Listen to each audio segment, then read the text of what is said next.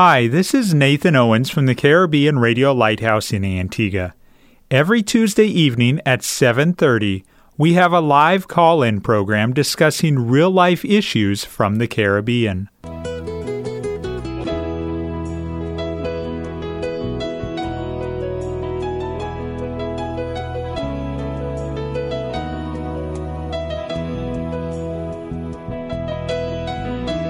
Sanctify them through thy truth. Thy word is truth. You're listening to That's Truth, a live call in program with Dr. David Murphy, designed to answer your questions biblically in this confusing culture. Dr. Murphy has over 30 years of counseling and ministry experience here in the Caribbean and is ready to answer your questions according to truth Good evening and welcome to another exciting episode of That's Truth. I'm Nathan Owens. Sitting across the desk from me here in the studio of the Caribbean Radio Lighthouse is Pastor David Murphy. Good evening, Pastor. Good evening, Brother Nathan, and good evening to those who are listening tonight. Whether you're listening online at www.radiolighthouse.org or you're listening on 1160 AM, 92.3 FM, or on Facebook Live, welcome and thank you for joining us. Pastor, before we get to our topic for tonight, we have a question that came in this week from a listener in Marble Hill, Antigua. And the question is In Revelation chapter 9, verses 1 and 2, who is the angel there referring to? And I'll read the verses in question Revelation 9, 1 and 2. And the fifth angel and the fifth angel sounded and I saw a star fall from heaven unto the earth, and to him was given the key of the bottomless pit, and he opened the bottomless pit, and there arose a smoke out of the pit, as the smoke of a great furnace. And the sun and the air were darkened by reason of the smoke of the pit. And again, the question is in those verses, who is the angel they are referring to? Well, um, clearly in the passage, there's no particular designation for the angel uh, that opens the bottomless pit. But um, there are some clues, I believe, that would help us to understand. The first thing it is uh, that this fifth angel uh, is mentioned in verse number one, and the fifth angel sounded. Uh, this is the fifth angel that opens the seven seals. And while he sounds this um, trumpet, um, he said, I saw a star fall from heaven. Let the Bible interpret the, the scriptures. And if you go to Revelation chapter uh, 1, um, you'll find that there in that passage in verse number 20, uh, the mystery of the seven stars which thou sawest in my right hand, the seven golden candlesticks, the seven stars are the angels of the seven churches. So if we let Revelation interpret Revelation, let Bible interpret it, uh, the Bible, clearly the star here is referring to an angel. Uh, what angel is this one that is given the key to the bottomless pit? There are virtually two interpretations. Some people think that this is Satan. God is directing uh, Satan. Remember that even though Satan is powerful, he's not all powerful. He's under the direction of God. Uh, just like in the case of Job, he had limits placed on him and he was given permission to do certain things. But the reason why some people suspect that this is um, Satan is because it said, I, I saw a star fall from heaven. And of course, in Luke chapter 10, verse 18, our Lord talked about Satan falling as lightning uh, from heaven. So some people take that passage and relate it to this here in Revelation, think that this star that is given the key to the bottomless pit is uh, none other than Satan himself. Uh, personally, I um, I think that this is just a, another angelic being that is given the key to open the bottomless pit to uh, call these demonic powers to, to be released. The reason why I say that, if you look at chapter 20 of the same book of Revelations, and verse number 1, it says, And I saw an angel come down from heaven, having the keys of the bottomless pit. Notice the same keys to the bottomless pit, this angel has it as well. So this seemed to be an angel directed, giving another angel the key to the bottomless pit, who goes and open uh, and release these demonic powers that's referred to later in the chapter. So um, I don't think there's any definitive answer. Um, if you want to believe that this is uh, Satan giving the, the, key to the bottomless pit to open for the demonic forces, uh, forces to come out. Uh, on the other hand, um, the fifth angel that opens the seals, he could have directed another angelic being to go and open the, the bottomless pit. Uh, either way, I think it's um, really we're not told specifically um, who this particular angel is. However, uh, if you read the chapter, which I think is far more important than who the angel is, you'll notice that um, these are certainly not normal locusts. If I, if I might read for you what it says, and he opened the bottomless pit, and there rose a smoke out of the pit, as the smoke of a great furnace, and the sun and the air was darkened by reason of the smoke of the pit. And there came out of the smoke locusts upon the earth, and upon them was given power, as the scorpions of the earth have power. And it was commanded them that they should not hurt the grass or the earth, uh, neither any green thing, neither any tree, but unto those men, but only those men uh, which have not the seal of God in their foreheads. And if you read chapter 7, you'll find that God seals a certain amount of Jewish people, 144,000 from each tribe, 12,000. Um, that's another topic of discussion.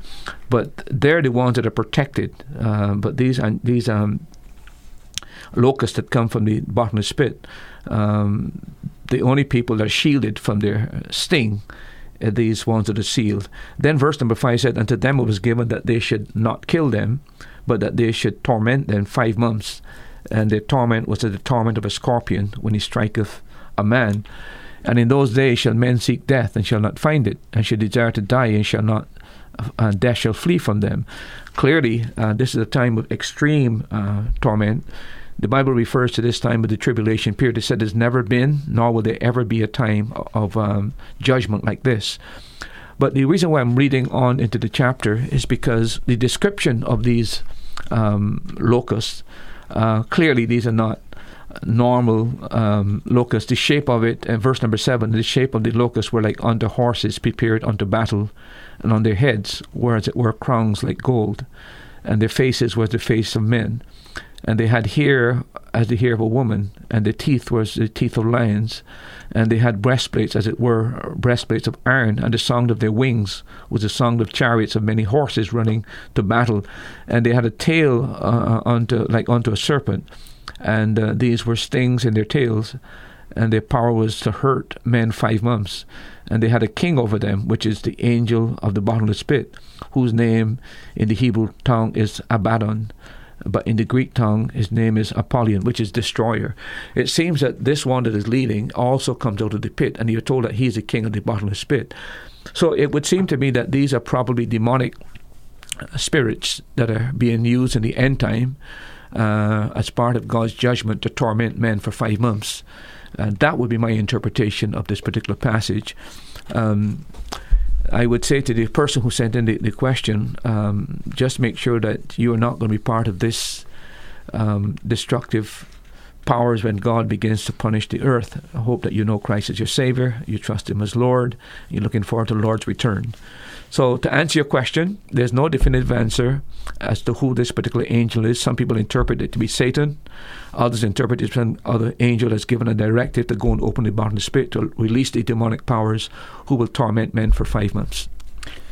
Tonight on That's Truth, we're going to begin discussing what happens when we die. There are many ideas out there. There's annihilation, there's soul sleep, there's reincarnation. A study in the U.S. recently found that 21% of Protestants and 25% of Catholics agree with reincarnation. I found that as quite disturbing. Yes, it is. Uh, are our souls immortal? And is there justice after death? Now, Pastor, to start our discussion on what happens after death, I think we need to start by defining death. And that may seem kind of elementary, but let's start there and work into this, and we'll be discussing soul yeah. sleep and many topics.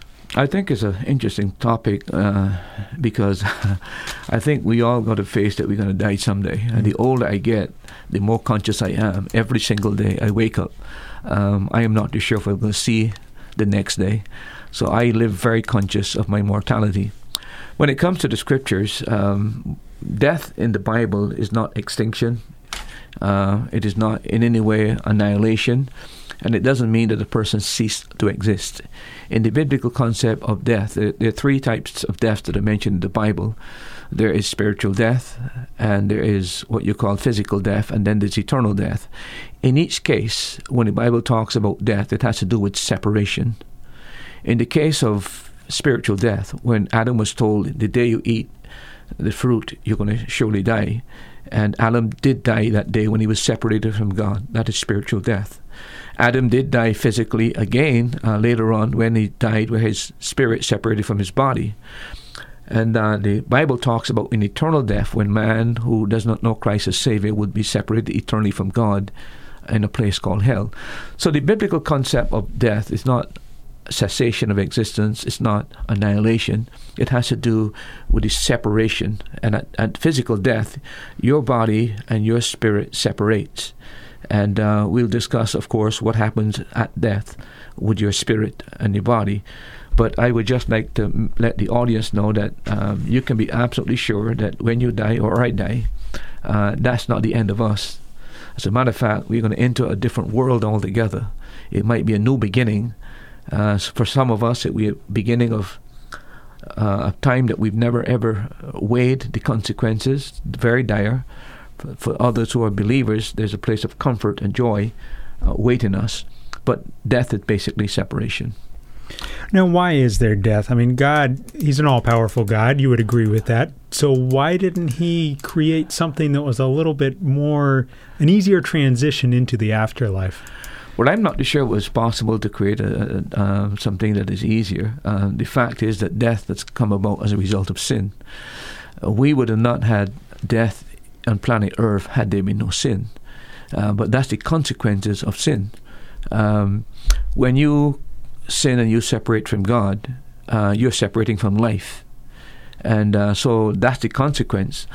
Um, that is something that um, outside of Scripture, there's no other explanation of where death comes from.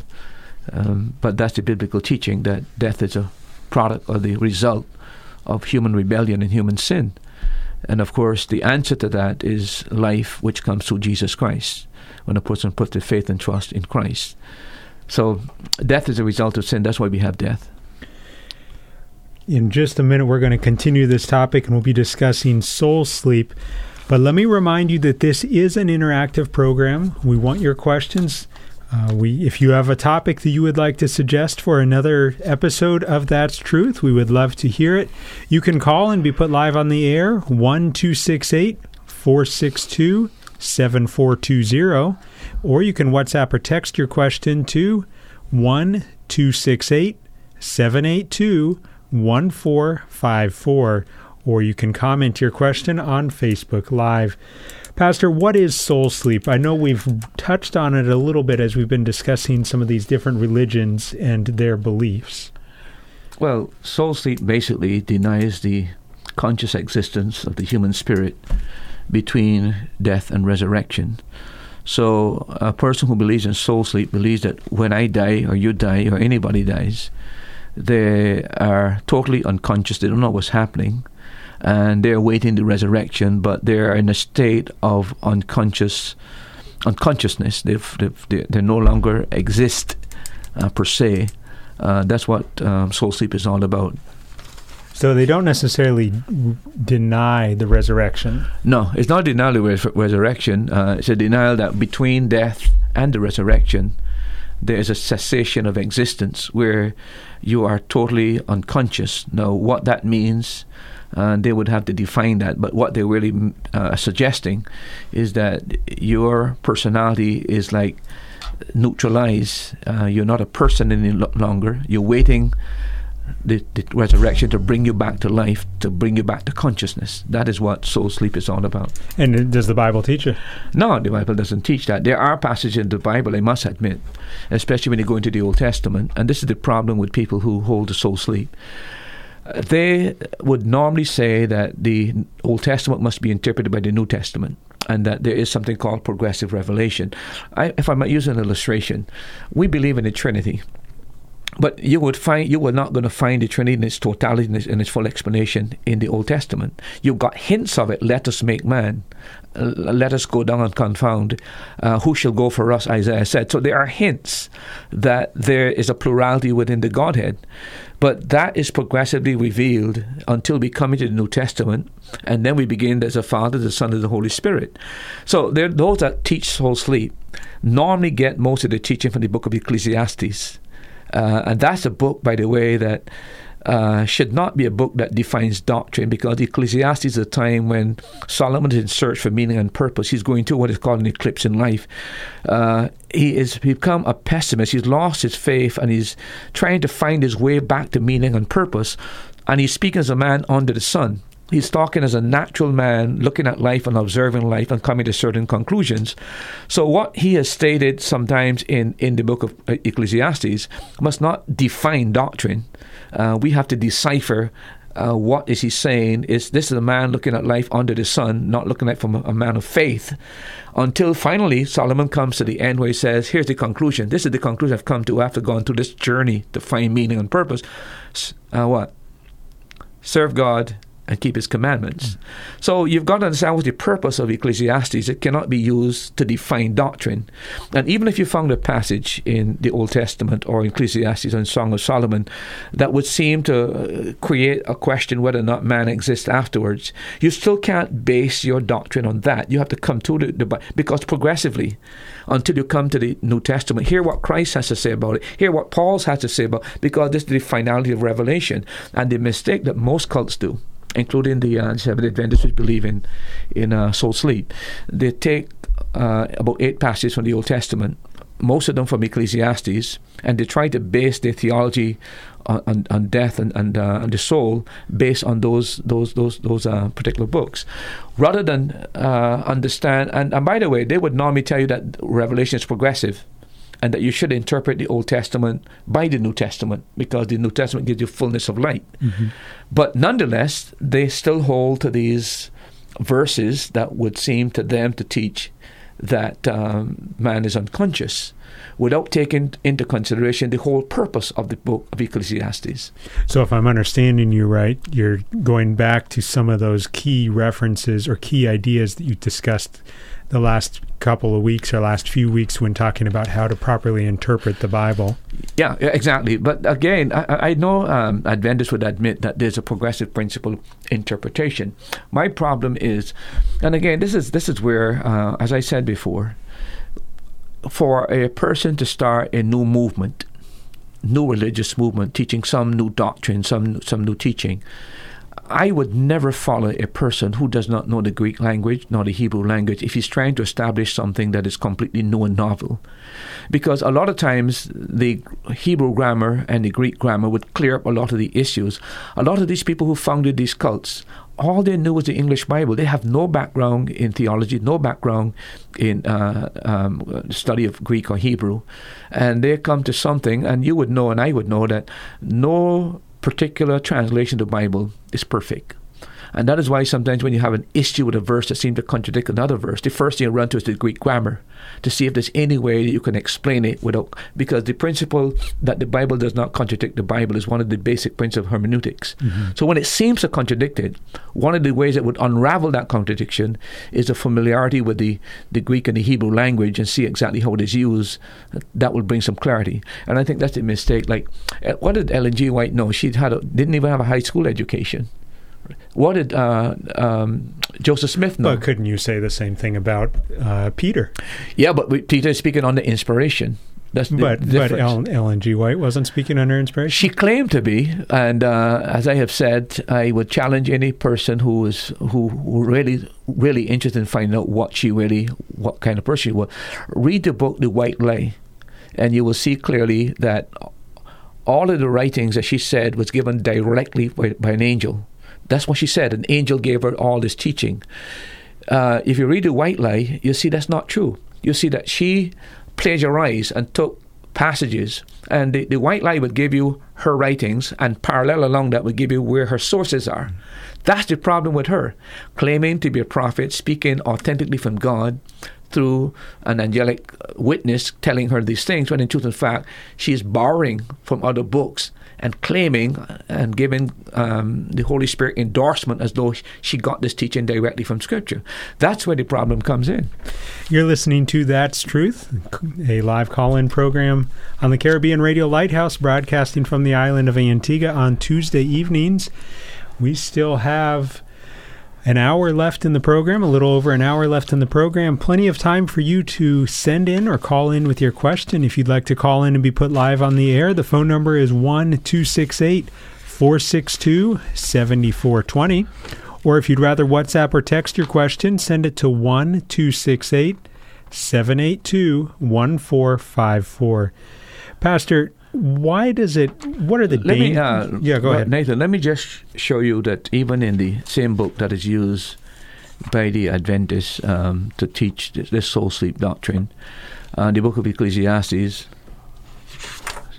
Uh, if you look there and read for me um, Ecclesiastes twelve seven.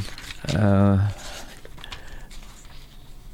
Ecclesiastes 12, chapter 12, 12, verse 7. And verse 7 says, Then shall the dust return to the earth as it was, uh-huh. and the spirit shall return unto God who gave it. Now, I mean, clearly, that's a very clear statement by Solomon that the dust return the physical body, but the spirit goes where? Onto God. Back onto God. I mean, that is so obvious. I'm, I'm just showing that even within the book of Ecclesiastes, which they use substantially to prove that there's no conscious existence afterwards, that they say that the person doesn't exist, everything ceases. Uh, it's saying here the body goes into the grave, the spirit goes back to the with the Lord, which is as we go into the New Testament, we now have fullness of knowledge, absent from the body, present with the Lord. See, and Paul said, "I have a desire to depart and to be with the Lord." See, so it's even there that death is not cessation. But I'm just using that to say to you that that's the main book that they would use in that regard. But even Ecclesiastes is an indication there that the spirit leaves the body, goes back to be with the Lord. All right, so we're discussing soul sleep. Why is it? What are some of the dangers of believing in soul sleep? Am I going to go down a slippery slope if I do, or is it one of those Christian gray areas? Well, the corollary of uh, soul sleep is annihilation. And that is where the Adventists believe in annihilation. They don't believe in an eternal torment. Uh, JW doesn't believe in eternal torment so either. annihilation of the wicked. No, annihilation of the, the unsaved. Of the unsaved, yeah, yeah, yeah. total annihilation. So that is that is that is part of that follows as a result of believing in soul sleep. Because if when I die now, my I, I go my sleep goes to soul, I don't know anything. When I'm judged, you can see where I end up now being totally annihilated and I don't exist. That follows naturally from believing in soul sleep.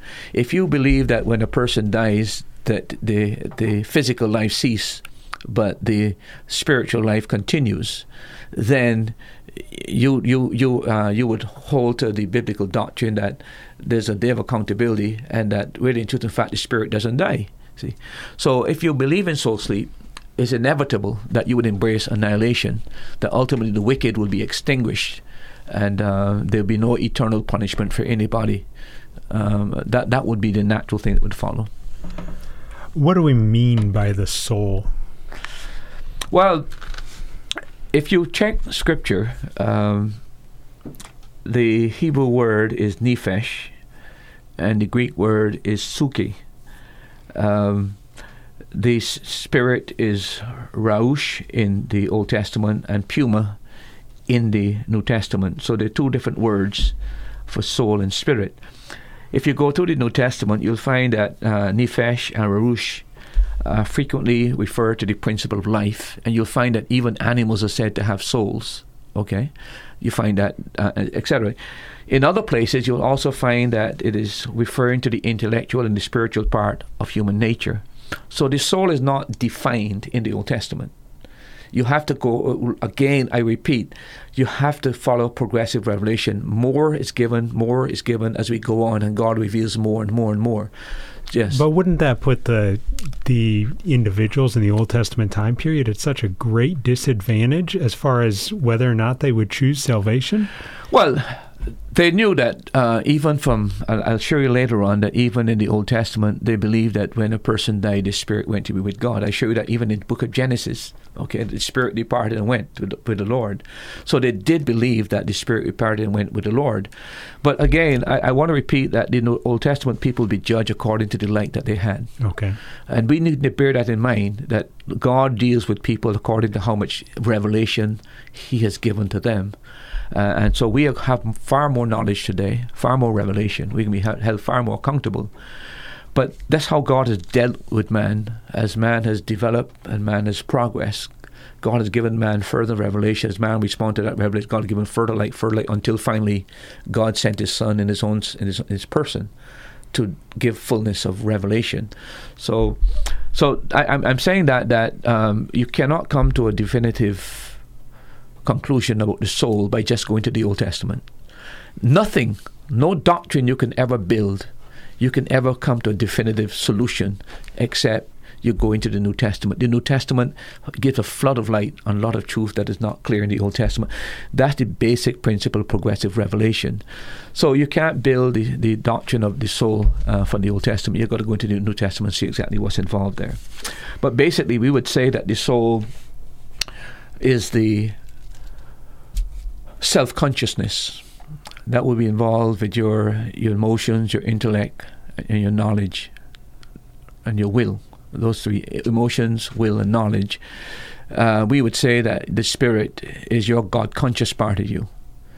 And then we would say that your physical body is your world conscious part of you, where you've got the five senses that you communicate with the world. Um, we will show you later that um, the Bible makes it clear that man is a tripartite being.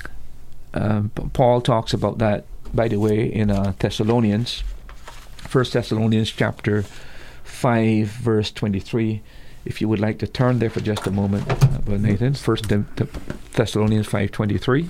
I'm gonna test my memory of where the Bible, the books of the Bible are. Uh, uh okay. second, uh, let me, second Thessalonians. First Thessalonians. First 5, Thessalonians. Yeah. 523 okay i am almost there first thessalonians chapter 5 and verse 23 says and the very god of peace sanctify you wholly and i pray god your holy your whole spirit and soul and body be preserved blameless unto the coming of our Lord Jesus Christ. So clearly, man is a tripartite being. Yeah. You've got a body, you've got a soul, you've got a spirit. spirit. And Paul is praying for the preservation, not just of the body, but of the soul and the spirit. And then there's an interesting verse also in Hebrews chapter 12, uh, f- chapter 4, verse 12, where it talks about the word of God is quick and powerful and sharper than any two-edged sword, dividing asunder the soul and the spirit, so while man has a material part called the body, he has a spiritual part as well. That spiritual part is bi uh, is, is is bipartite. In other words, it's body and soul. That clearly is what the Bible teaches. Um, and by the way, um, that's why in the Bible you find reference to soul, you find reference to the spirit, you find reference to the body you find in the Old Testament reference to the body, reference to the soul, and reference to the spirit. But we weren't too sure what all of that meant until you come to the New Testament now that we have a clarity on this whole thing that man is definitely a tripartite being body, soul, and spirit. So if my soul is the self consciousness, mm-hmm. the will, knowledge, and emotions, mm-hmm. and my body is my five senses. Yeah. What is my spirit? Your spirit is your God consciousness where you can communicate with God in, in, in terms of your spirit. That's your spiritual part of you. That's the part that is was is dead in the natural man. Mm-hmm. And ye have ye quickened who were dead in trespasses and sins. And that is why a person who is not a Christian has no real desire for God. And God is normally seen as an inconvenience and a killjoy, and who interrupts and disturbs his life and makes it miserable. God is a killjoy. Uh, it takes when a person comes to faith in Jesus Christ, his whole attitude towards God changes.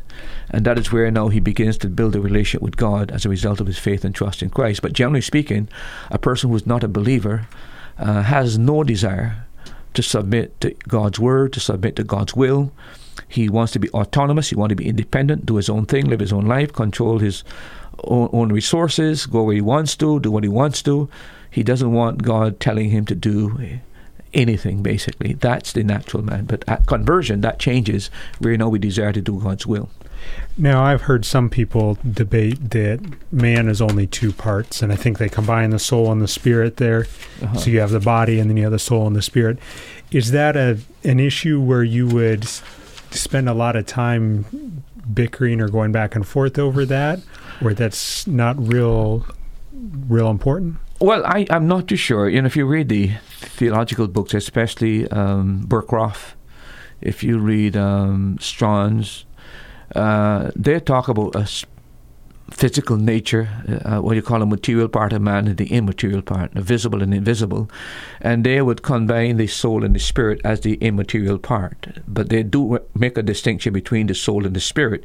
It's just that it's as though the soul and the spirit are somehow incorporated and when the spirit comes within the in contact with the body the soul is like what I don't want to say that holds it together basically. The spirit and the and the body acts as the intermediary between there. But I wouldn't make a, an issue where I would make an issue is when a man says we don't have a spiritual nature or we don't have a, a, a immaterial part. All all we got is made of atoms and uh, we are material beings and that there's no spiritual part of us that will exist afterwards because I'll show you later that Christ makes it very clear that the body and the soul is two completely different things. He said, Fear fear not him who can destroy the body, but who can't destroy the soul. See?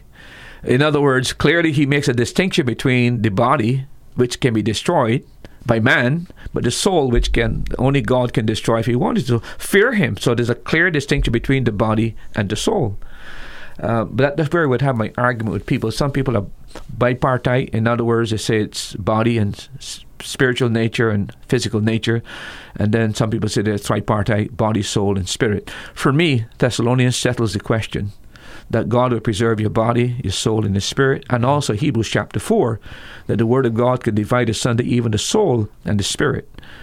But clearly, the idea of dividing the soul and spirit would indicate that it is so closely uh, to get together that only the Word of God can, can kind of divide that. It's almost indistinguishable. But God's Word is so powerful and so unique, it has the capacity to divide that. So there's a clear connection between the two.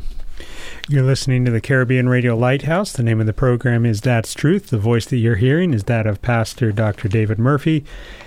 If you're enjoying his teaching, you will likely also enjoy his Sunday evening program called Sermons of Grace. It airs at 8:15 on Sunday evenings, Sermons of Grace, and he is going through the book of Romans in great detail. I believe on air he is currently in the book in chapter 4 maybe on the book of Romans. If you would like to hear him or meet him in person, you can visit Grace Baptist Church in Gambles Terrace, Antigua. The church is located on Rowan Henry Street. Sunday school is Sundays at 9 a.m., service at 10 a.m., and then again at 7 p.m., and Thursday evenings at 7 p.m., rotating Bible study and prayer meeting. Again, you are welcome to visit Grace Baptist Church in Gambles Terrace, Antigua. Pastor, as we're talking about uh, what happens after we die, this is actually an area where I have some questions because there's a lot of different words that are used, some in the Old Testament more than they are in the New Testament, like uh, Hades or Sheol. I believe that's used a Yeah. lot in Psalms, if I remember right. Um, what is meant by that? Is that the same as hell?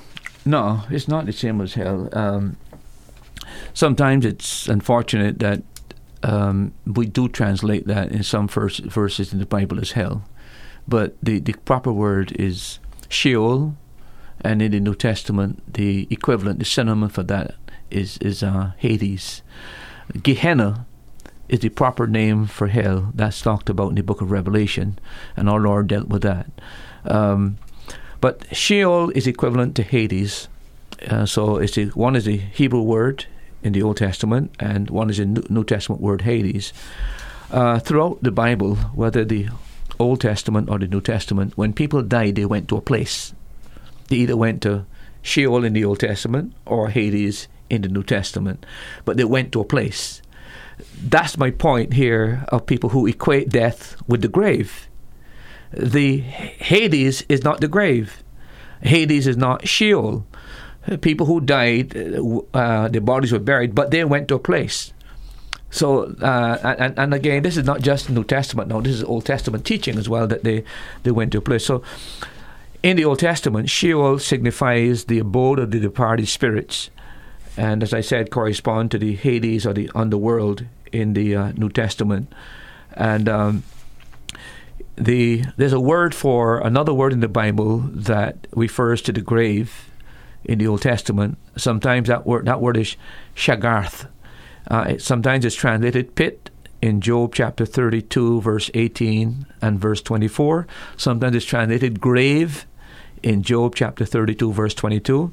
And sometimes it's translated the word corruption, the body corrupting, Psalms chapter 16, verse 16, uh, um, Psalm 49, verse 9, Psalm 16, and uh, Jonah 2, 6.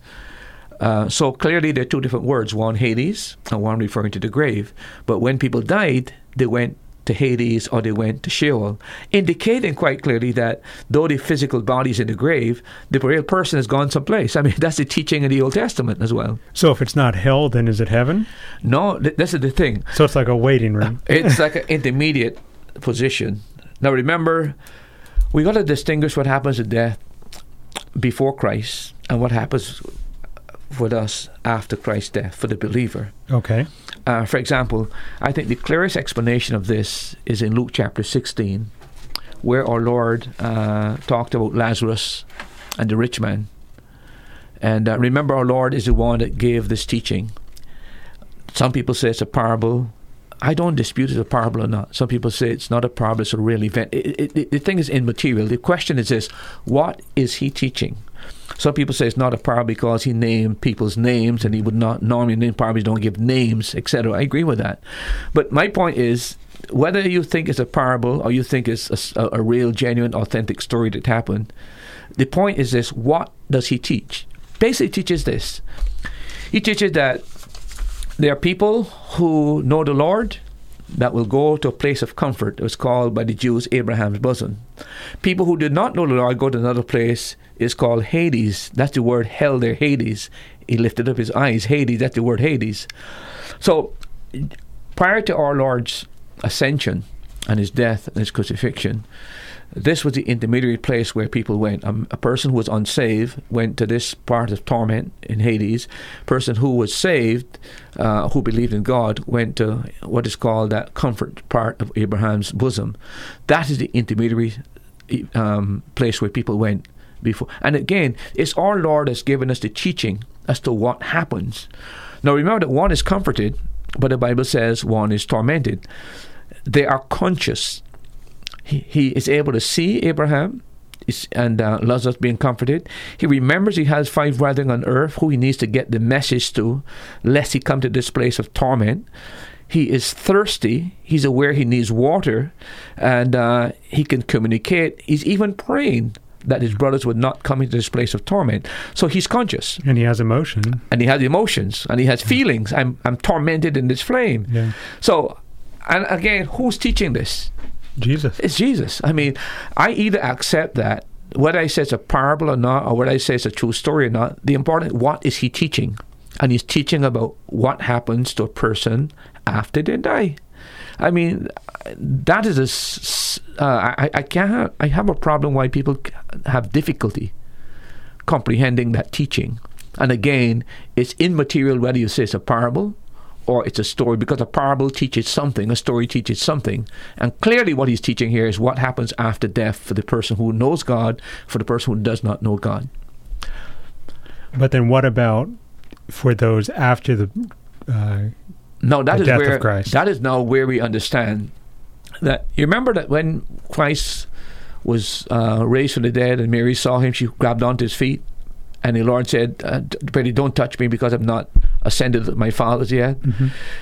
The whole work of redemption had to be complete, which has brought about a tremendous change, not only in the universe but also in this intermediate. If you read Ephesians, it said that He led captivity captive. So what it says, and also says that He descended into Hades, right? What is believed, and I hold to this, is that all those saints that were there in this intermediate stage until Christ had fully completed his work of redemption. Now he led those captive, to what's called captive, and he took them to him to glory. And now we read that when a believer dies, absent from the body is what now? Present with Present the with Lord. the Lord. See, so his redemption has brought about even a transformation in this intermediary stage. So the believer no longer goes to what is called Abraham's bosom. He goes to, to be with the Lord in paradise, third heaven, right? But again, this we only know this because we have further revelation that the Apostle Paul now gives us on these matters. And that's why I say that we cannot build a doctrine on any Old Testament verse or Old Testament passage. We need the fullness of New Testament revelation to shed the light so we have greater clarity on these matters. What about the unsaved who were in Hades? Well, they're still there. Okay, they're still they're there. still there. It's just a believer that was, he said he led captively captive in the book of Ephesians. That would mean that he ta- took those that belong. That's why he went down to Hades, basically. But those are, are lost are still in that place because they're not saved. Uh, and um, so a person who dies outside of Jesus Christ today, he goes to Hades. He is just like the rich man who's being tormented. so he doesn't go directly to hell. Well, no, he has his day of coming, which is called Gehenna now Okay. when the Bible talks about the, we'll be resurrected, and then uh, uh, sorry, Revelation chapter twenty, we'll all stand before God and give an account. That is Gehenna proper that is coming ultimately. Okay. And but the, the Hades that they go to is a place of torment. Of course, but that's what our Lord said. I didn't say that. Yeah, our Lord made right. it very clear. So there's no relief for the person who has not trusted the Lord as Savior. I would suspect there's not as severe as it would be in Gehenna. But certainly, there's a, there's a intermediate stage where there are consequences for the decisions that we make here on earth. We must not trifle with life, and we must not trifle with salvation. It has tremendous consequences for now and for eternity. While we're talking about death and where where do souls go, where do people go after they die? What happens, Pastor, to the child or the unborn child when they pass away, according to Scripture? my own view on this matter is that the grace of God and the, the atonement of Christ would cover those people who have not had reached this age of accountability. I mean, uh, we only uh, we are sinners when we reach a point where we know right from wrong and we violate that is called transgression. So I do believe that the blood of Christ and the grace of God covers those who die before they reach the age where they are conscious of what sin is. That's my view. David, uh, when David's child of adultery was born and he died, David said, "I will go to him." Right, and David didn't mean I'm going to the grave. He mean where my son is. That's exactly where I'm going to go. See, and that gives us hope for those, and that is where the slaughter of abortion. Uh, it, it's it's painful to think that we've become, uh, we have legalized murder, and we can create such violence against those children. But um, yes, Pastor, we have a caller from Piccadilly, Antigua. Thank you for calling, and go ahead quickly with your question, please. Hi. Good evening, brothers. How are you doing? fine, thank you, sir. Okay. okay. Um, just a quick question. Sure. Um, in reference to um, Jesus telling telling the thief, um, "Today thou shalt be with me in paradise." Uh-huh. No, if he says that today thou shalt be with me in paradise, Uh-huh. um, doesn't paradise mean that he is that there that they'll be in Abraham's bosom? Because then, because then um, he would have died. Uh-huh. And then, as we, um, um, I don't remember which one of the Gospels, Mm-hmm. but according to one of the Gospels, it says that um, um, after his resurrection, the, the rest of the um, the, the saints arose with him. Yeah, yeah, I, I remember that. Yeah, Into, into, into, into glory. yeah. So my question is: Is paradise would paradise be heaven, or is paradise um, Bosom? Well, let me, let me put it this way. If you're going to uh, Corinthians chapter 12, I think it's 2 Corinthians chapter 12, when Paul had an experience where I think he was, at the, it's believed that he was at Lystra where he was stoned, and uh, Paul said he was taken up to the third heaven. Do you remember that? Yes. Right, he said it was received into paradise. So, paradise is the third heaven. There's no doubt about that because the, the, the same word, the third, I was caught up in the third heaven, and then it said I was caught up into paradise. So, the, the synonym for paradise is the third heaven. All right. All right. Um, I'm not. I'm not I'll, I'll, I'll look at it. Um, Yeah, yeah. I mean, I mean, we've had this discussions about this before. Yeah. Um, um, um, in other um, forum, Uh-huh. but um, I, I, I guess it's out there, and, and, and Yeah, we can't speak definitively on it. It's a matter of interpretation. We are trying to be consistent with Scripture. But the fact is that um, within the three days when our Lord was, um, when he was crucified, um, the Bible taught that it would not lead my soul in Hades. He went Right. to Hades. Right, And right. if you read, uh, if you read Ephesians, I think it's chapter two or three, it talks about he leading captivity captive, and that's where I believe that he went there and he took the saints that were there waiting. Remember that a lot of things could not have been done until the sacrifice of Christ had been fully, fully been done. As a matter of fact, God had put our sins in escrow until Christ had done. Then He wiped away our sins. He just covered, but He never wiped them away. So it's believed that when He died and He f- fully completed the redemptive work, it is then that He took those that belonged to Him. Mm-hmm. And took them with him to paradise, which is the third heaven, mm-hmm. out of the, the, the, the Hades. That, that's the that's the interpretation, generally speaking. But Okay. if you want to hold on that it is uh, the same as uh, I, I really I wouldn't dispute with you. I wouldn't fret with you about that. All I'm concerned about is people understand that death is not cessation, and that we're going somewhere. okay. That is my great concern. and I think that'll be your concern as well. Yes, yes, yes. yes. And, and the, only, the only issue is because he said that today, today, Right. yeah, yeah, today thou shalt be with me in paradise. Uh huh. Right. Um, uh, another question. Sure. Um, we've always had some have um, um, uh, uh, discussions about uh, Jesus preaching to the souls in hell. Uh huh. Would that have been from Adam coming right down to to to, to his time? That's something I need to, to probably deal with at some other time. But I, I do believe that um, he went and um, speaks his spirit in, in prison, and I think there's those that I think that has to do with the, more with the flood. Uh, those that were rebellious during that period of time uh, to declare the fact that redemption had been paid. But again, you know, that's a very difficult passage that a lot of the interpretations are around it and so, and so on and so forth. And there's still a lot of mm, unclarity about the whole matter as to what specifically that has to deal with. Uh, and I would like to uh, probably tackle that another time if you don't mind, No uh, because I, I, I remember it's been raised before and I did some research on it, but I'm a little bit uh, don't remember all that uh, I studied there, and I would like to do a little bit more study on it and then maybe come back to it and uh, maybe we can discuss it some greater length. Would that be possible? Okay, no problem, no problem. I appreciate I appreciate that so much. Is there Okay, a particular um, passage that that uh, question originates out of? Peter. Out of Peter. Yeah. Okay. Yes, sir. You were saying something else? Um, did you get a chance to look at that um, that that uh, document? No, I'll tell you why, and I want to explain that. I want to start the program to explain that. I'm moving. Uh, I've been trying to get a house for the last two years. Okay. Finally got one, and believe it or not, I I think you would know after I've been here 17 years, you collect so much junk. I'm trying to get everything, um, and then I discovered that some things needed some work done because termites had gotten into certain items. I had to do. Oh man, it's a, a mess. Okay. So I didn't get a chance to read it, but I wanted to start the program. I apologize because I am going to check it out for you.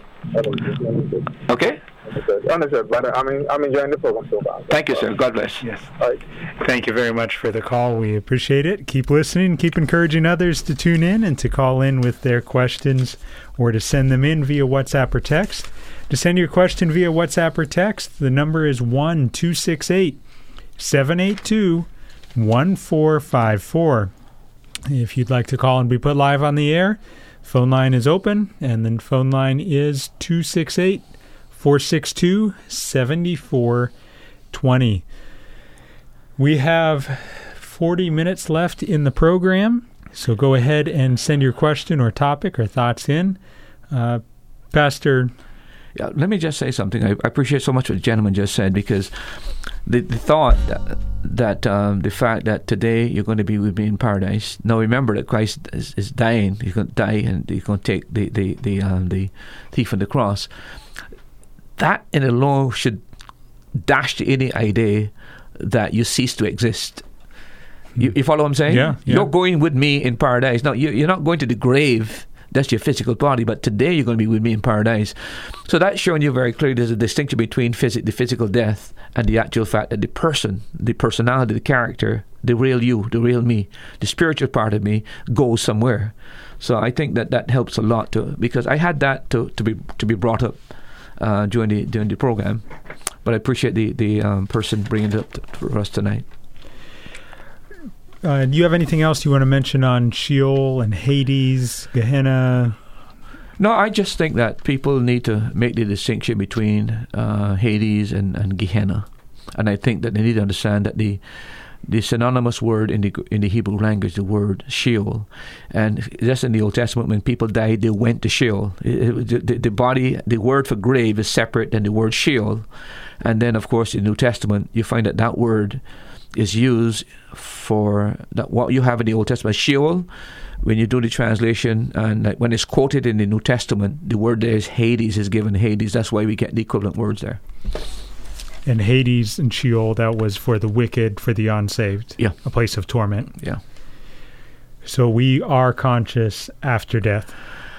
Absolutely uh, conscious. And by the way, there are hints of this in the Old Testament as well. If you would, um, the writer would want to, person who's listening, uh, Isaiah chapter 14, verse 9, Ezekiel chapter 32, verse 21. Uh, clearly, in one case, it's talking about the king of Babylon going down into Hades, into Sheol. And the description there, even though he's using poetic language, he's teaching something is that the those already there are waiting to for him to come. Uh, you find the same thing in Ezekiel chapter 32, verse 2. The king of Egypt is going to be judged, and he's going down into she- uh, into Sheol, and the the prophet uh, describes it uh, in language that those who are there are surprised that he's coming. He's such a great, powerful king, but he's coming down with them. Uh, however you look at that, there, there, are hints in those verses that th- there are entities in uh, Sheol awaiting those who are coming. So that's a hint in itself. But then we come to the New Testament, as I said, where you get fuller knowledge through Christ and His teaching in Luke chapter 16. Uh, I cannot emphasize too much, uh, Brother Nathan, that you cannot build any doctrine on the Old Testament without the light of the New Testament. What about the doctrine of sin? Well, even that, by the way, you have greater understanding of sin because of the light of the New Testament. Like Paul, for example, take the law. What's the mm. purpose of the law? Uh, for you, people think for law, law can save, law can save. So, it, but it took Paul to write and expound on that to explain why the law came in. What was the purpose of the law? So, what is the purpose of the law? well, the purpose of the law is to make sin more exceedingly sinful. Okay. Uh, is also to create guilt that all the world may become guilty before God, and and that the law. And then, of course, is a schoolmaster to lead us to Christ. That's the purpose of the law. Uh, uh, so it was never a means of salvation. It was always a means, an instrument to bring people to faith and to bring a man to the point where he feels totally hopeless and what I mean by that is, well, if this is what God requires of me, I can never, ever come up to that standard. At the point where you give up almost totally exasperated that God's requirements is too high, then you see the cross. And then you understand that that's why God wanted you to come to that point so you can see that you need Christ as your Savior. That's the biblical teaching. But again, it took the Apostle Paul in the book of Romans to do a great exposition in the book of Galatians to explain all of these matters and fit them in very properly for us. Pastor, is there a difference? If I'm understanding you right, you're saying that our souls are immortal, our souls yeah. will live forever. So, is there a difference between life and immortality? Yeah, this is where. By, oh, by the way, um, I should have said this as well. The, the, the, you know, the people say, "Well, your soul sleep." That is a misnomer. There's no such word in the Bible of soul sleep the body sleeps. Every time you have a reference to the idea of sleeping and death, it's the body that's sleeping. It's not the soul that is sleeping. So, but again, because the Adventists in particular, they see the soul as the person, the body. You can't separate the body from the soul. So when the body dies, the soul dies. They don't make a distinction between the soul and the, and the, and the physical person. But um, clearly, there is a distinction in the scriptures in that regard. But if you don't make that distinction, you'll always end up uh, holding to a different view. But anytime you see the word sleep in the New Testament, uh, those that sleep in Christ, or those that you know, many of you are weak and some of you sleep. It, it simply means that you're in the grave. The, the body's in the grave. It's not saying that the soul is sleeping. It's talking about the body. Uh, and I think you need to make that distinction. And you were asking me something a moment ago. Um, yeah, I was asking about the difference between immor- immorality, immortality, immortality, big difference in those two and, words, and uh, uh, life or spiritual life. But, but before you go there, let sure. me let me ask you this: What happens to the believer uh-huh. in today's day and age, today's dispensation, when he dies, when his physical body dies? What happens? Well, when the believer dies today, uh, we have two great passages that tell us very clearly what happens. If you read uh, Philippians chapter 1, verse 23, uh, Nathan, you'll see uh, there's great clarity there. And I would look for the one in 2 Corinthians chapter 5. Philippians chapter 1 verse 23 yeah. says for I am in a strait betwixt two having a desire to depart and to be with Christ which is far better. Uh, clearly Paul is wanting to leave he wants to depart and where he's going to depart to, to be, with Christ. Christ. So he's that's his desire and I think I understand that more and more as I get older. That you your body begins to tire, you uh, begin to have all kinds of issues, and you have this craving almost that you wish it could be over and to be with Christ. But then Paul goes on to say that necessity requires that he stays there so he can minister to these uh, believers. Now, here's a question Paul is alive. Uh, Paul is talking about his death. You read the passage clearly. And he said to depart is far better. Now, if there was cessation of existence, how can cessation of existence be better than life itself? And if if all Paul had to look forward to is that he's going to die, he's going to remain in the grave unconscious until the resurrection, well, he's still waiting. But would non consciousness be better than the persecution he was suffering? Was that? Wouldn't the unconsciousness or soul sleep wouldn't uh-huh. that be better than the persecution he was suffering? But in the case of the if, in the case of the Philippians, the suffering is not something that Paul is worried about. He's rejoicing. He's rejoicing yeah. the fact that he's he's he's he, as a matter of fact, if you read the book of uh, Philippians, the book where Paul is in prison and he's going through all of these tra- tragedies, and even people are abusing the ministry to cause Paul problems, yet Paul is rejoicing. That's a, a, marvelous book. Read it how many times rejoice, rejoice, rejoice. So that's not the issue. What Paul wanted to do is that Paul wanted to be used to edify and to mature the believers and to give his life in service to them. That's the thing that is keeping Paul from wanting to depart. But my point is this if when you die, you're going to cease in existence, I don't see how that is any benefit of a person than actually enjoying life itself. But to Paul, the real value of departing was to be with Christ. The other passage, uh, Nathan, is uh, 2 Corinthians chapter 5, verse 6 to 8. Would you read that, please? Yep, 2 Corinthians chapter, chapter 5, 5, verse 6 to 8. All right, here we go. For God, who commanded the light to shine out of the darkness, hath shined in our hearts. You're in Second Corinthians chapter five. Second, sorry, I was four. chapter four. Yeah. Yep. Second Corinthians chapter five, six to eight. Therefore, we are always confident, knowing that whilst we are at home in the body, we are absent from the Lord. For we walk by faith, not by sight. We are confident, I say, and willing rather to be absent from the body and to be present with the Lord. Could there be any verse clearer than that? Pretty that straightforward. Absent, I mean, very, very straightforward. But again, here's a problem. When you've already built your theology, that there's something called soul sleep you come to passages like this now, what you got to do, you got to do a lot of twisting yeah. and contorting the scripture to fit in with the theology that you've embraced. And that's the problem with those who hold to these positions. I found the most difficult thing for anybody to do is to change their faith. Uh, to move from their religion when they realize that their religion is wrong. It's like, this is something I believe all my life. How in the world can I surrender this? But you surrender it for truth. When you find truth, you are willing to sell anything basically to find truth and to embrace truth.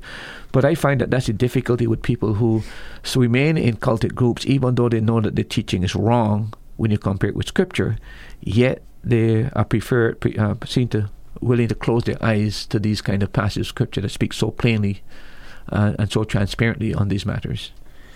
You're listening to That's Truth. The time across the Eastern Caribbean is 8:30 on a Tuesday evening.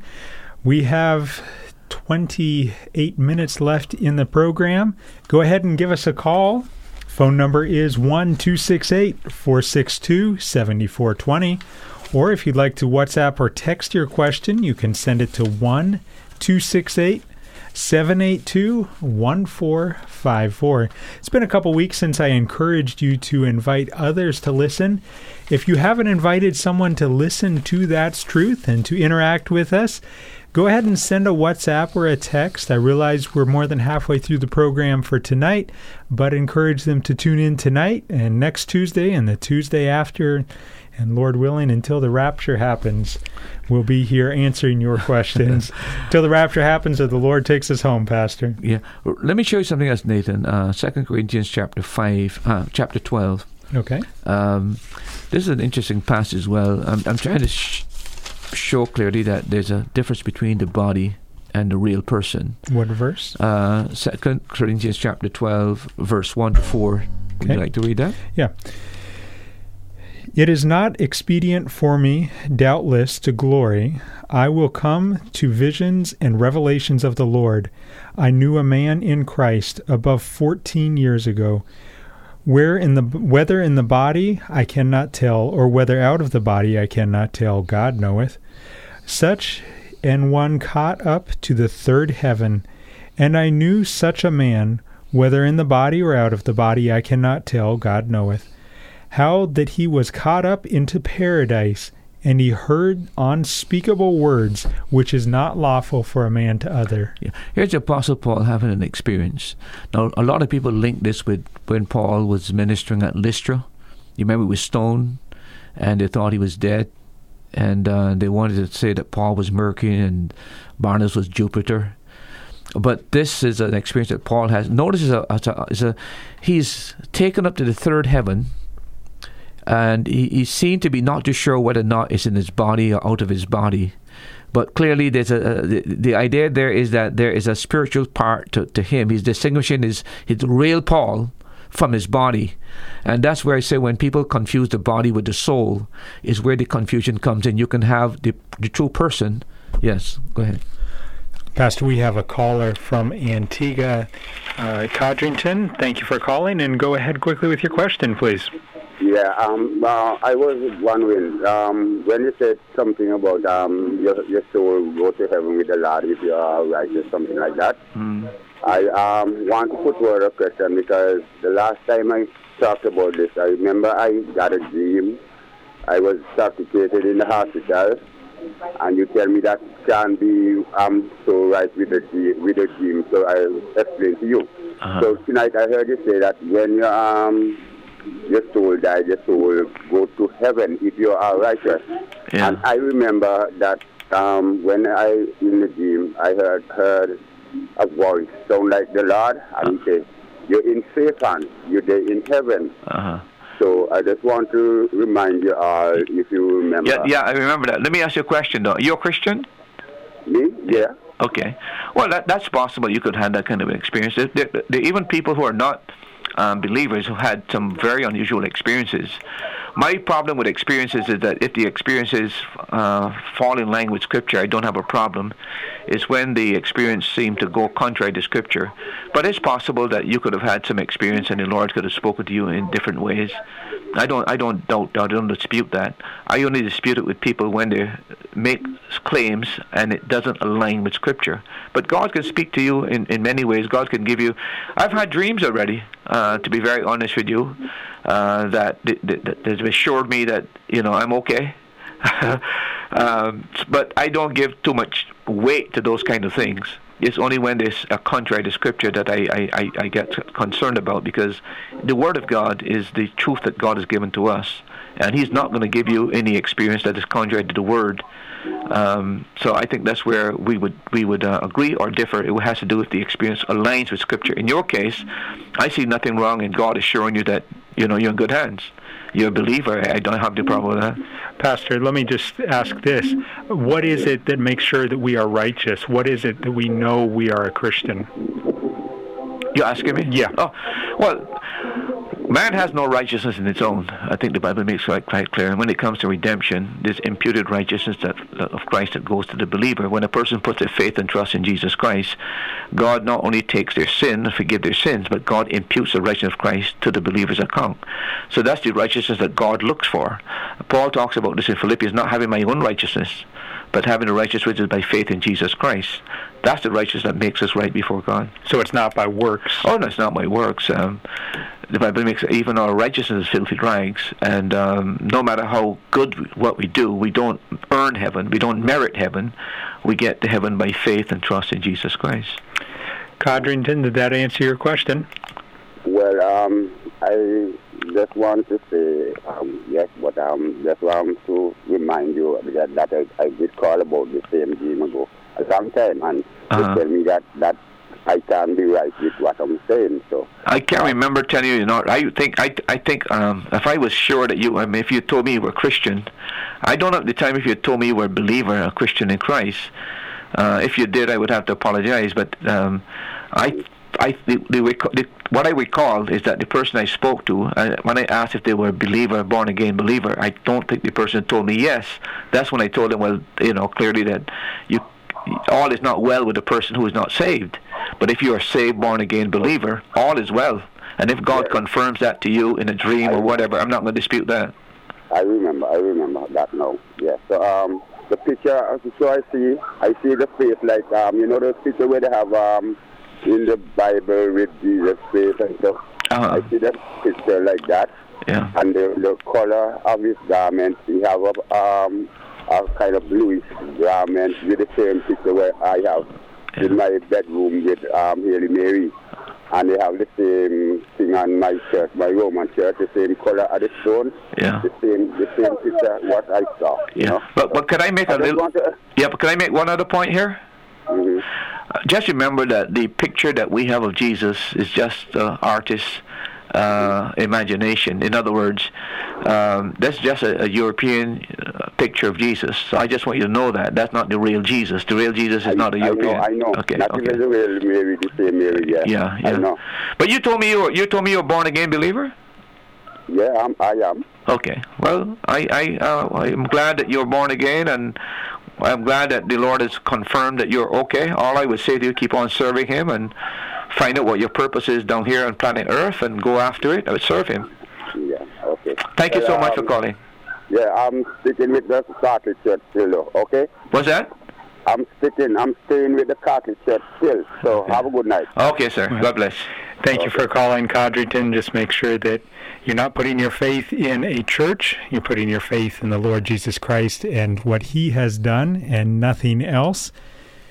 And He does make a, a difference in our life when we accept Him as Christ and Savior. He makes Most- us a new creation. Most definitely. All, all all I would say to Mr. Codrington, I don't know the gentleman, but I would say to you that get into the Word and allow the Word to, to speak to you. And whether it's the Baptist Church or the Lutheran Church or the Catholic Church or the Methodist Church, find the church that aligns with Scripture. That's all I would say to you. I'm not trying to pull you away from um, you, you, where you're going, but I would say to you, just find a church that aligns with Scripture. What matters is not the church. What matters is that the truth that the church preaches. That's the important issue.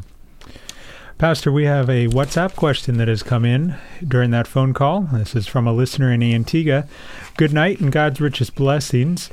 If the soul goes back to God, why then is there a need for a bodily resurrection? Just curious. Well, remember that man, humanity, uh, it's the human part of man, the material part of man, the physical part of man, is is part of our humanity. It's not only God redeeming the, the spirit and the soul, He's also going to redeem the body. Read Romans chapter 8, uh, and it talks about that very clearly. So He's going to redeem the body. But by the way, that's why there's a confusion between eternal life and immortality. Some people say only God got immortality, so nobody nobody is going to. Immortality only refers to the body. Uh, And, and, and people don't understand that. That is why we're going to have an immortal body. Our body is not immortal now, it's mortal, it dies. But when our Lord comes back to, uh, to take us to be with Him, and the believer is fully and completely redeemed, we are going to be given an immortal body. And that's why the difference between eternal life and immortality. Eternal, eternal life has to do with a right relationship between you and God. When you put your faith and trust in Jesus Christ, you now start a fresh, eternal relationship with God. That's eternal life. That's not the same with immortality. Immortality has to do with your body. One day, this body of yours is going to be redeemed. So you're not going to have a redeemed uh, uh, eternal spirit. You also have an immortal body that will not be corrupted.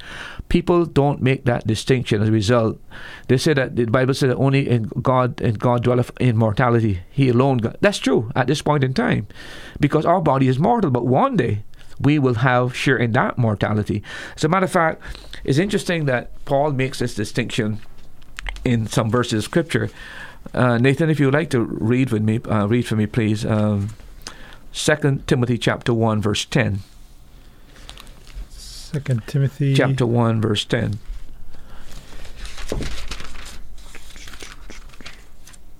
All right, Second Timothy chapter one and Verse verse, 10. 10 says, "But is now made manifest by the appearing of our Lord of our Savior Jesus Christ, who hath abolished death and hath brought life and immortality Two things. to light through He's the brought gospel." eternal life, but he's also brought the idea that this body will be immortal. See, Hmm. uh, when Adam sinned, uh, people say, well, you know, if he had uh, that only if he'd eaten the fruit he would live forever, but that related to his mortal body. It didn't relate to sp- the spirit. Man's spirit is eternal, but it's the body that is going to be redeemed.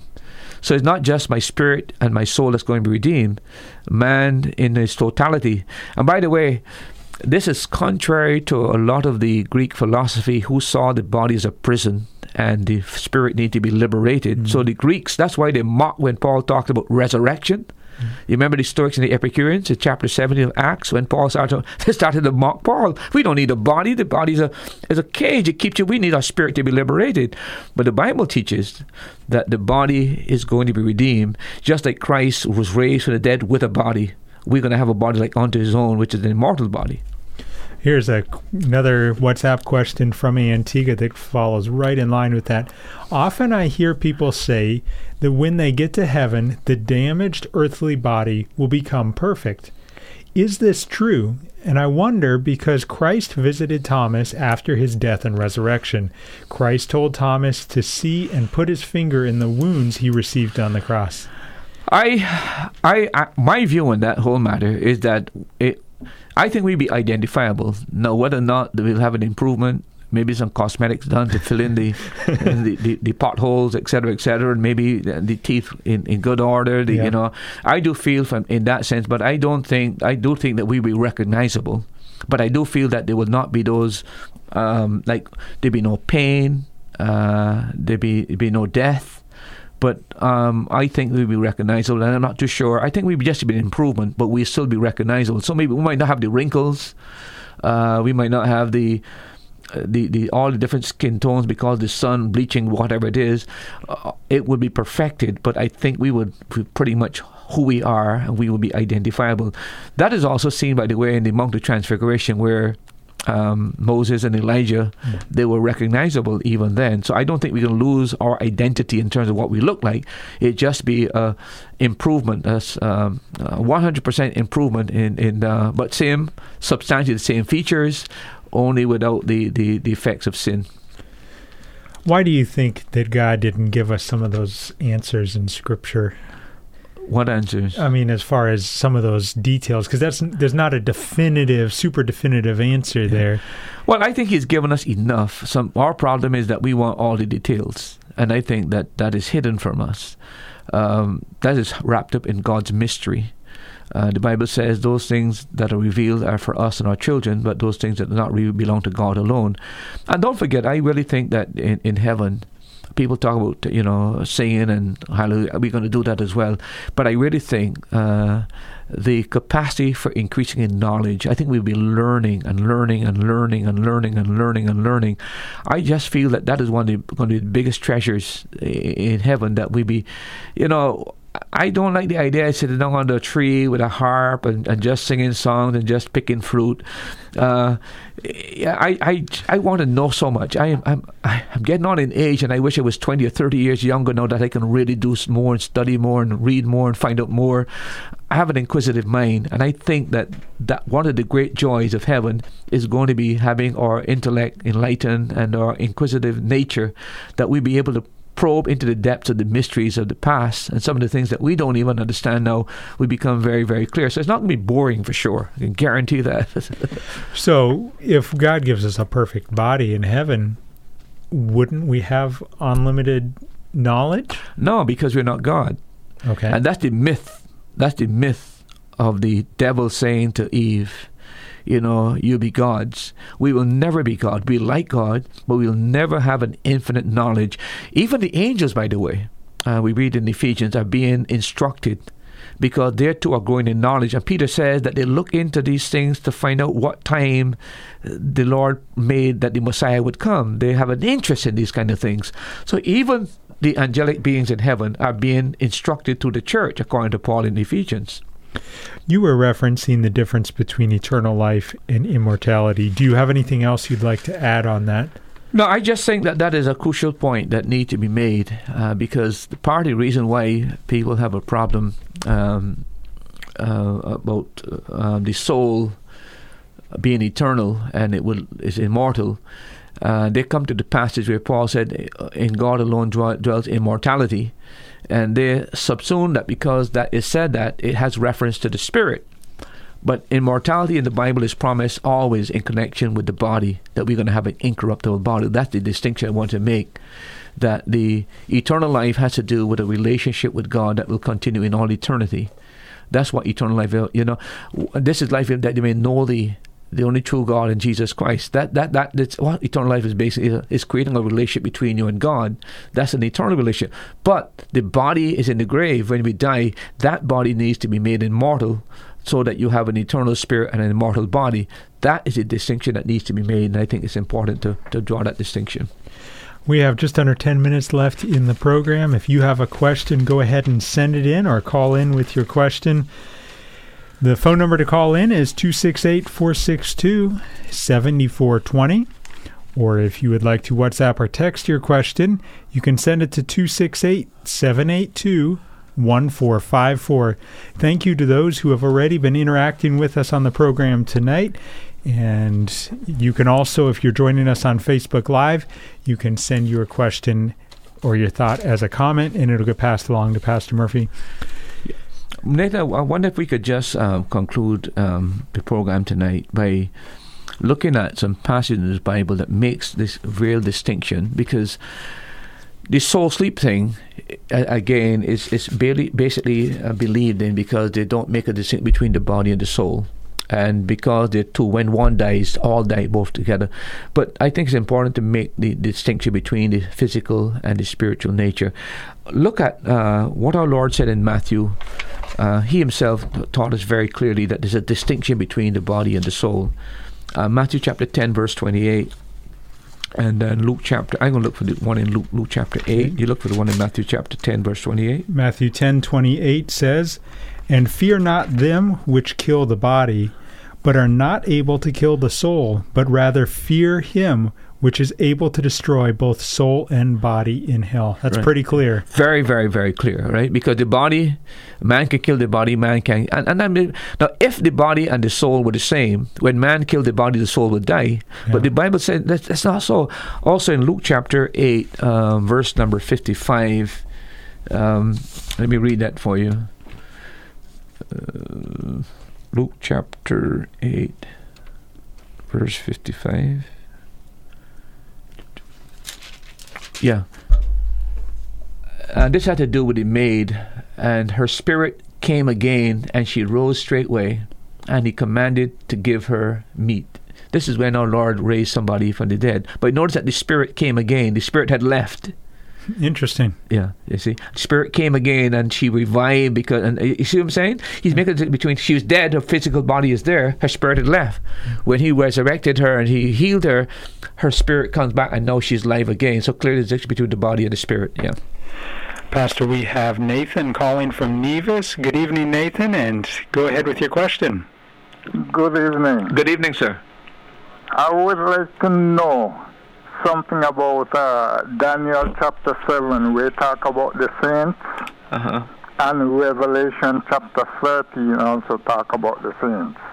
I would like to know if these are the same people, one Well, and the same. I I wish I could uh, go to the passage directly, but generally speaking, in in uh, I'm speaking under correction until I look at it later. You said Daniel chapter seven and, and Revelation chapter thirteen. Yeah. Yeah, uh, I am not too sure. Daniel chapter seven, the saints normally refer in that Verse 21 and 22. in Daniel chapter 20, 21 and twenty two. Yes. Okay, we might have to look. Can you look at that for me? Quickly? Yeah. Yep. Daniel Chapter seven, verse twenty-one to verse twenty-two. Daniel chapter 7, 21 and 22 says, I beheld, and the same horn made war with the saints and prevailed against them until the Ancient of Days came and judgment was given to the saints of the Most High. And the time came that the saints possessed the kingdom. Okay. This has to do with the revelation um, in connection with the Antichrist during the tribulation period. This is talking about the time when the little horn, which is the Antichrist, he is going to persecute the believers, in particular the Jewish people, and those who come to faith. Remember the book of Revelation, a great multitude that no man can number will come out of the tribulation period. So the saints here is referring to those on planet Earth during the tribulation period, when the Antichrist, the little horn in Daniel, begins to persecute the Jews and persecute those who protect the Jews during this period of time. Uh, Revelation chapter 13, verse 7. uh, verse 7. And that says, And it was given unto him to make war with the saints and to overcome them. And power was given him over all kindreds and tongues and nations. Same thing. Uh, Daniel chapter 7, verse uh, 21 to 22 has to do with the little horn. If you read it, that little horn is coming out of the Roman Empire. And the Antichrist in chapter 13, you'll find that he is one coming out of the earth and out of the sea. It's the same character, but fuller revelation given in, in, in, in Revelations. And uh, clearly, the saints there are the same group of people that will be conquered during the period of the Antichrist. Okay. You're not going to be there, brother, because you'll be raptured. I was wanting to know uh, this would be anybody of the church. No, the church is not going to be. The church is raptured before the well, the, the tribulation before takes place. yeah, before the Antichrist comes. To correct. Uh, if you you if you uh, study Revelation, you'll find that in chapter two and three the church is mentioned. You don't find this mentioned from verse chapter four to verse to chapter nineteen, which has to do with the tribulation. The only other time it's mentioned in the book of Revelation is the last chapter, when a call is given to those who whosoever will let them come, and the church and the bride say, "Come." See, that's the only time. But between chapters four and nineteen, you don't find one mention of the church. And if you look at chapter three and chapter four, after John has given the message to chapter uh, the churches in chapter two and three, the seven churches, the next thing it says that John was taken up into heaven. I think that is a, a symbol of what will take place with the church being raptured. But you don't find the church in Revelation chapter 4 to chapter 19. So we will not be going through the tribulation period. Also, Paul tells us that the church was not appointed to wrath. So uh, the saints there are referring to those who, the Jews who are saved during the tribulation period, and those who are saved as a result of their evangelistic ministry. Um, in chapter 7, you find that God takes uh, 12,000 from each tribe, 144,000. These are not Jehovah's Witnesses. These are the Jews that are going to be saved during the tribulation period, and they will perform the work of evangelism. Remember in Revelation it says about the gospel of the kingdom will preach in all the nations? That is what they will be doing, carrying the gospel to the end of the world, and people, a great multitude will come to faith during the tribulation period. Okay. Thank you very much. Go ahead, In Nathan. Revelation also, um, Yeah. It says, Blessed are those who die in the Lord from here on in, from henceforth. Uh-huh. No, and these are not the church either. What verse is that? in chapter 14. No, no. That, that um, again, you don't find that the reference is made to the church at all in the book of Revelations from chapter 14. You don't find the word church. Uh, this is where we believe the, the hope of the believer is not tribulation. The hope of the believer is to be rescued. That's our hope that our Lord will return for us. If I go and prepare a place for you, I will come and receive you again unto myself, that where I am, there will be also. So we are going to be saved from the wrath to come because we put our faith and trust in Jesus Christ. You know, it's just like um, Enoch in the Old Testament. I think he's an example of the rapture, that he was taken up, translated, and didn't see death. I think it's a uh, Elijah. I think is also a very good example of what what will take place. What you find in the Old Testament is a picture of what will actually happen. These are types, and I believe that Elisha and Elijah and also um, Enoch. Enoch. I think these are two biblical types of what would be involved in the, in the rapture that we will be translated and and, and uh, removed from planet Earth, and then God begins to deal with the Jew. If you read also um, Romans uh, 9, 10, and 11, you find God's program for the Jews that we Gentiles have been grafted into God's plan. Uh, but the day is coming when the veil will be removed from the Jewish eyes, and then God is going to regraft Israel into his program again. So when he's finished with the church, and the church is raptured, then he brings Israel back into his plan, according to Romans chapter 9, 10, and 11. Thank you. it's Revelation 14 and verse 13, uh-huh. where it says, Blessed are they that die in the Lord from henceforth. Uh-huh. Yeah, that, that that's referring to those that died during the tribulation period, but that's not the church. Then that, that's part of those who will die during the church is going to be raptured before the tribulation starts. The, the tribulation period is a period of seven years, Daniel chapter 9, uh, which has to do with the Jews. It's called the time of Jacob's trouble the church is going to be raptured. That's why, if you don't understand the role that Israel will play in the end time, and you don't have a place for Israel in your theology or in your eschatology, you'll always end up in total confusion as to what the book of Revelation is all about.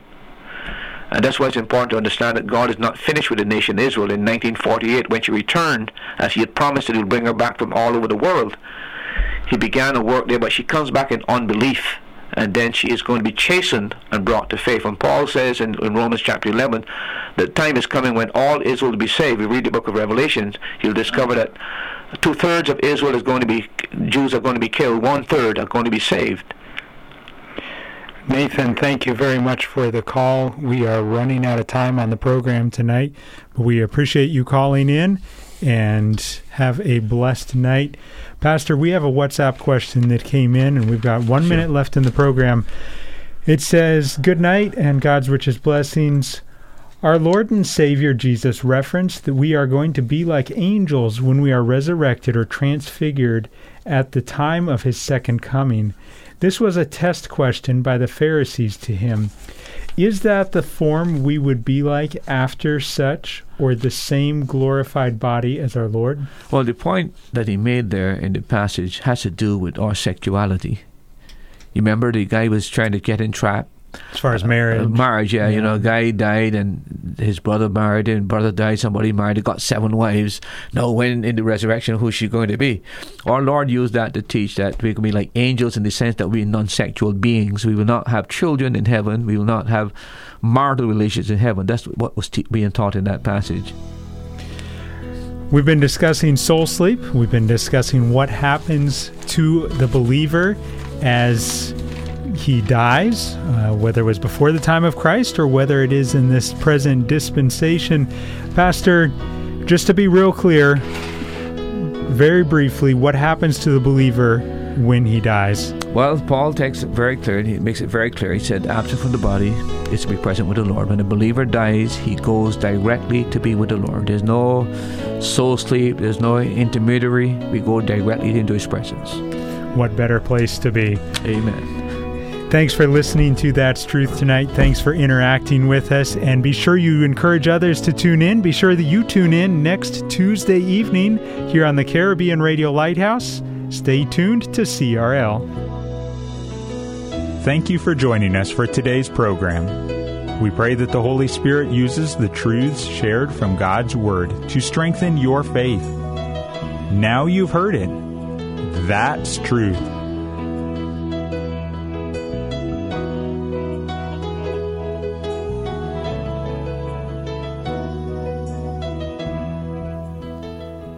Thanks for listening. Remember, you can hear more answers to life's questions on That's Truth, Tuesday at 7:30 p.m. on the Caribbean Radio Lighthouse. If you're in Antigua, you can listen at 92.3 megahertz FM. If you're in the Caribbean, you can listen at 1160 kilohertz AM or listen online at www.radiolighthouse.org from anywhere in the world or you can subscribe to this podcast. Looking forward to having you join us next time.